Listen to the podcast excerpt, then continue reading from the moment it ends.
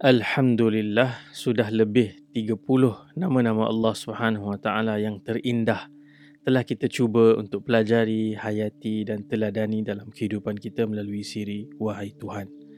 Tapi ramai juga yang mungkin mendengar dan mengikuti siri kita ini yang berfikir, misalnya kita menyebut tentang Allah Ar-Rahman Ar-Rahim, Allah Maha Pengasih, Maha Penyayang. Tapi kita lihat dalam dunia ini, di sosial media khususnya, begitu banyak kebencian, begitu banyak kemarahan. Ataupun kita membaca tentang nama Allah, Al-Adl, Adil. Tapi kita lihat banyaknya kezaliman yang berlaku di atas muka bumi. Ataupun yang paling latest kita cerita tentang Al-Qarib, Al-Mujib, Tuhan yang begitu dekat dan memustajabkan doa hamba-hambanya. Tapi kita mungkin bertanya, terlintas di dalam fikiran dan hati kita, ada perkara yang aku dah lama doa tapi tak dapat pun lagi. Kata Allah Al-Mujib. Okey, so hari ini, dalam episod kali ini, saya fikir ini episod yang begitu penting untuk mengikat ataupun connect all the dots, untuk kita faham bagaimana untuk melihat nama-nama Allah Subhanahu Wa Taala ini dengan kacamata nama-nama yang kita akan bincangkan pada episod kali ini. Al-'Alim, Al-Hakim, Al-Khabir, Alimul Ghaib wa Shahada. Allah Maha mengetahui, Allah Maha bijaksana, Allah yang sangat dalam pengetahuannya, Allah yang Maha mengetahui yang ghaib dan juga yang nyata. Dan bila kita mempelajari tentang nama Allah Subhanahu Wa Taala, Al-'Alim, satu pattern dia menunjukkan bahawa Allah Subhanahu Wa Taala Maha mengetahui dengan sangat ekstrim. Pengetahuan Allah Subhanahu Wa Taala itu maksimum, sangat sangat luas, sangat dalam. Dan kalau kita lihat akar huruf di sebalik Al-'Alim adalah Ain, Lam dan Mim, yang membawa erti mengetahui sesuatu dengan jelas, persis dan tepat. Pengetahuan yang menyeluruh. Misalnya kita sebut dalam bahasa Melayu, alamat, daripada huruf akar yang sama, Ain, Lam, Mim, alamat. Alamat kan sesuatu yang jelas, yang persis, yang tepat. Sebab dia satu dot je. Kalau kita nak search dekat map, kita masukkan alamat, dia pergi sangat tepat, melainkan kita pakai apps yang teruk lah, dia punya alamat tu tak tepat. Dan apabila kita bercakap tentang pengetahuan Allah Subhanahu Wa Taala di dalam Al-Quran, sangat banyak Allah Subhanahu Wa Taala menceritakan tentang nama dan sifatnya yang Maha mengetahui. Antara yang paling mencakup, dan kita kalau baca ayat ni kita boleh dapat gambaran overall helicopter view bagaimana Allah Subhanahu Wa Taala Al-'Alim adalah daripada surah Al-An'am ayat ke-59. Allah Subhanahu Wa Taala berfirman, "Wa 'indahu mafatihul ghaibi la ya'lamuha illa huwa." Pada sisi Allah ini, dan di sisi Allah jualah kunci perbendaharaan segala yang ghaib. Tiada siapa pun yang mengetahuinya melainkan dia seorang. "Wa ya'lamu ma fil barri wal bahr." Dan Allah mengetahui apa yang ada di darat melata dan apa juga yang ada di dalam laut. Wa ma tasqutu min waraqatin illa ya'lamuha. Allahu akbar. Allah kata tidak ada satu daun pun yang gugur di atas muka bumi melainkan Allah Subhanahu Wa Taala mengetahuinya. Wala habbatin fi dhulumatil ard, ataupun tidak gugur sebiji, butiran biji pun dalam kegelapan bumi ini. Wala ratbin wala yabisin illa fi kitabim mubin. Tidak ada satu daun yang gugur, sama ada dia basah ataupun dia kering, melainkan semuanya tertulis di dalam kitab yang terang dan nyata. Ilmu Allah Subhanahu Wa Taala begitu detail, begitu menyeluruh, tidak ada satu daun pun yang jatuh di tengah hutan belantara, entah di mana, Amazon ke, di mana-manalah di atas muka bumi ini, melainkan semua itu dalam pengetahuan Allah Subhanahu Wa Taala. Dan kita tahu daun pun entah berapa bilion trilion daun yang ada. setiap daun tu tidak sama. Dari segi urat-urat yang terbentuk di atas daun, tidak sama. Semuanya berbeza. Ada footprint dia yang berbeza-beza. Subhanallah. Allah Al-'Alim, sangat dalam, jelas, tepat, luas pengetahuannya. Dan untuk kita memahami dengan satu perspektif tentang ilmu Allah Subhanahu Wa Taala ialah Allah tahu apa yang telah berlaku. Semua yang telah berlaku jutaan tahun sebelum ini, Allah Subhanahu Wa Taala tahu. Huwal awal. Dialah yang paling awal. Allah juga tahu semua perkara yang akan berlaku sampai ke hujung waktu. Huwal akhir. Dia yang awal, dia yang akhir, dan yang lebih mind blowing ialah Allah juga tahu semua perkara yang tidak berlaku, kalau dia berlaku, bagaimana ia akan berlaku. Masya Allah. Macam mana kita nak faham tu? Misalnya lah, kalau mak ayah kita tak berjumpa dan berkahwin, mereka berkahwin dengan orang lain misalnya, apakah yang akan berlaku? Di manakah kita akan muncul? Kalau kita tak pergi belajar kat satu universiti ni, kita mungkin drop out, terkeluar, kita pergi ke tempat lain, apa akan berlaku kepada kita? Semua itu. Yang tidak berlaku pun Allah tahu, kalau ia berlaku, bagaimana ia akan berlaku. Subhanallah, satu cakupan spektrum ilmu Allah Subhanahu Wa Taala yang begitu luas, tak terjangkau oleh ilmu manusia yang amat cetek. Sebab tu sebahagian ulama menyebut separuh daripada ilmu adalah menyebut tiga perkataan ini. Saya tidak tahu. Kadang-kadang dalam dunia yang serba laju dan everybody try to prove something, kita seolah-olah macam always kena pandai dan kena tahu jawapan kepada semua soalan yang timbul. Semua isu pun, semua kita nak komen, semua kita nak keluarkan kenyataan dan ulas.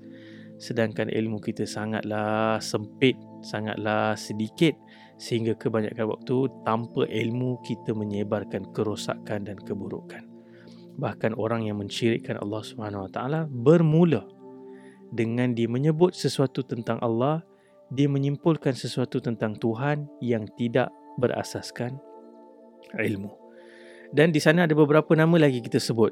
Khabir. Khabir ni datang dari huruf akar kha, ba, ra, yang mana Allah tahu dalam dan luar, Allah tahu zahir dan batin, multidimensional, Allah tahu semua sudut tentang satu perkara.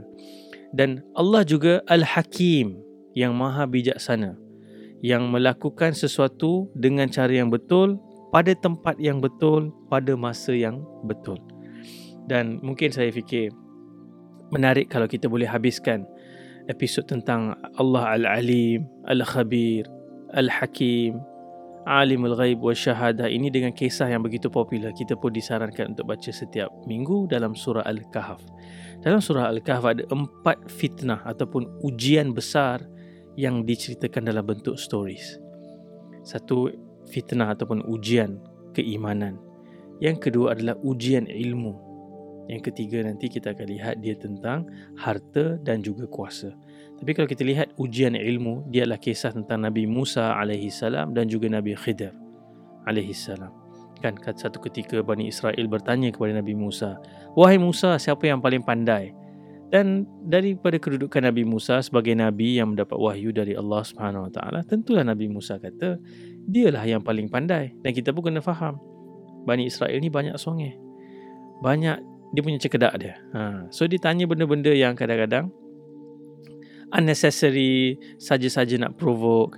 So Nabi Musa beritahu, akulah yang paling pandai. Tetapi Allah SWT kemudian beritahu kepada Nabi Musa, ada satu orang ni, hamba daripada kalangan hamba-Ku, yang ada ilmu yang kau tak ada.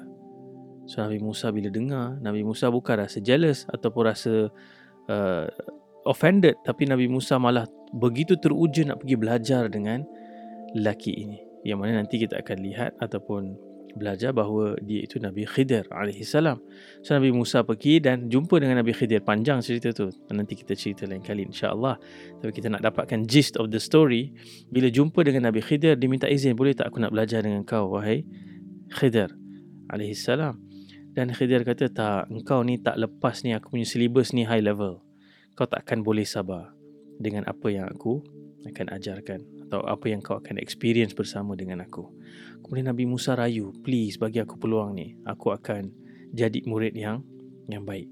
So mereka pun mulakan pembelajaran, mereka follow dua orang. Nabi Musa follow Nabi Khidir. Yang pertama, dia tumpang satu kapal nelayan yang very generous, yang tak minta bayaran pun, tumpang secara percuma. Tapi bila sampai di seberang, Nabi Khidir rosakkan kapal tu. Dan Nabi Musa sebagai seorang yang begitu tinggi sifat adilnya, sifat belas kasihannya, dia marahlah, kenapa kau rosakkan, dah lah orang tu bagi pinjam ataupun bagi tumpang secara percuma. Dia kata, kan aku dah cakap engkau takkan boleh sabar. So Nabi Musa kata, okey, sorry, bagi aku peluang satu lagi. Baru habis dia cakap tu, jalan, Nabi Khidir bunuh seorang budak yang tak berdosa, tak buat apa-apa pun, dia bunuh. Naiklah lagi sekali angin dan darah Nabi Musa AS. Dia tanya, kau buat satu perbuatan yang melampaui batas ni. Kan Nabi Khidir pun sebut, kan aku bagi tahu kau takkan boleh sabar. Kemudian dia kata, okey, bagi aku satu peluang terakhir, aku, kalau aku tak sabar, kau boleh dismiss aku sebagai pelajar.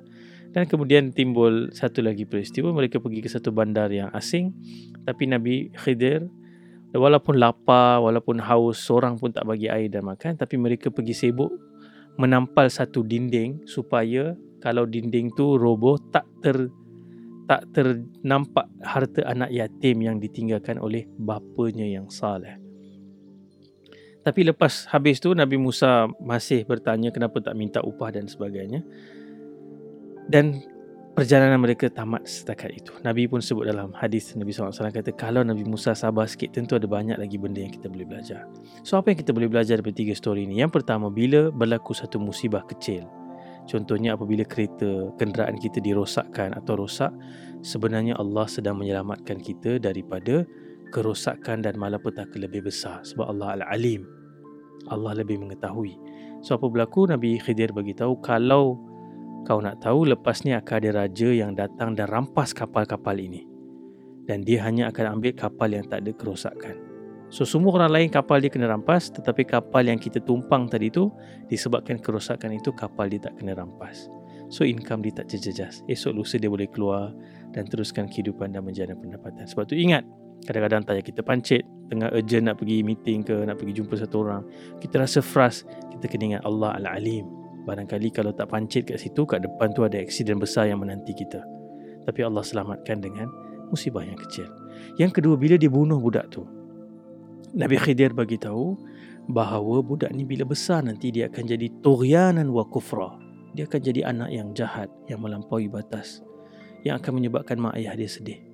Lalu anak itu dimatikan pada usia kecil. Ya, kesedihan kematian anak ni cukup luar biasa. Siapa yang melaluinya sahaja yang akan memahami. Tetapi memori itu memori yang indah, dan anak itu masuk ke syurga, nanti akan berjumpa. Malah dia menanti ibu dan ayahnya di syurga. Tapi kalau dibiarkan besar, mungkin sebaliknya lah nasib dia. So Allah Al-'Alim menguji sedikit di dunia, tetapi menjanjikan sesuatu yang jauh lebih besar nanti di akhirat. Dan kisah yang terakhir adalah anak-anak yatim yang mungkin menanti harta dalam keadaan mereka sebenarnya lemah, tak dilindungi. Kalau harta tu keluar sekarang, dia tak dapat dimanfaatkan. Mungkin kita ada minta banyak benda dalam doa, tak dapat-dapat, sebab Allah tahu timing dia belum tepat. Kau mungkin minta nak duit sekarang, tetapi kau sebenarnya belum matang dan bersedia untuk aku bagi. Kau sabar sikit, aku akan bagi bila masanya tepat. Kau mungkin minta pasangan, tapi mungkin Allah Subhanahu Wa Taala tahu tiba masanya itu bukan sekarang, belum lagi. Ada beberapa perkara yang lagi kau perlu belajar, nanti aku akan beri. So itulah Allah Subhanahu Wa Taala Al-'Alim, Al-Hakim, Al-Khabir, Alimul Ghaib wa Shahada. Yang kalau kita trust Allah Subhanahu Wa Taala, yakin kepada dia, doa-doa kita, bagaimana kita lihat kehidupan, melihat kezaliman, melihat kebencian yang ada merebak di seluruh dunia ini dengan kacamata bahawa Allah Maha mengetahui, Maha bijaksana, ada plan Allah Subhanahu Wa Taala tertentu, kita akan jauh lebih optimis. Dan dalam semua doa kita, kita tak rungsing sangat tengok apa yang kita minta tu dapat ataupun tidak, kerana kita yakin apa yang Allah akan beri jauh lebih baik daripada apa yang kita minta. Sekian. Assalamualaikum warahmatullahi wabarakatuh.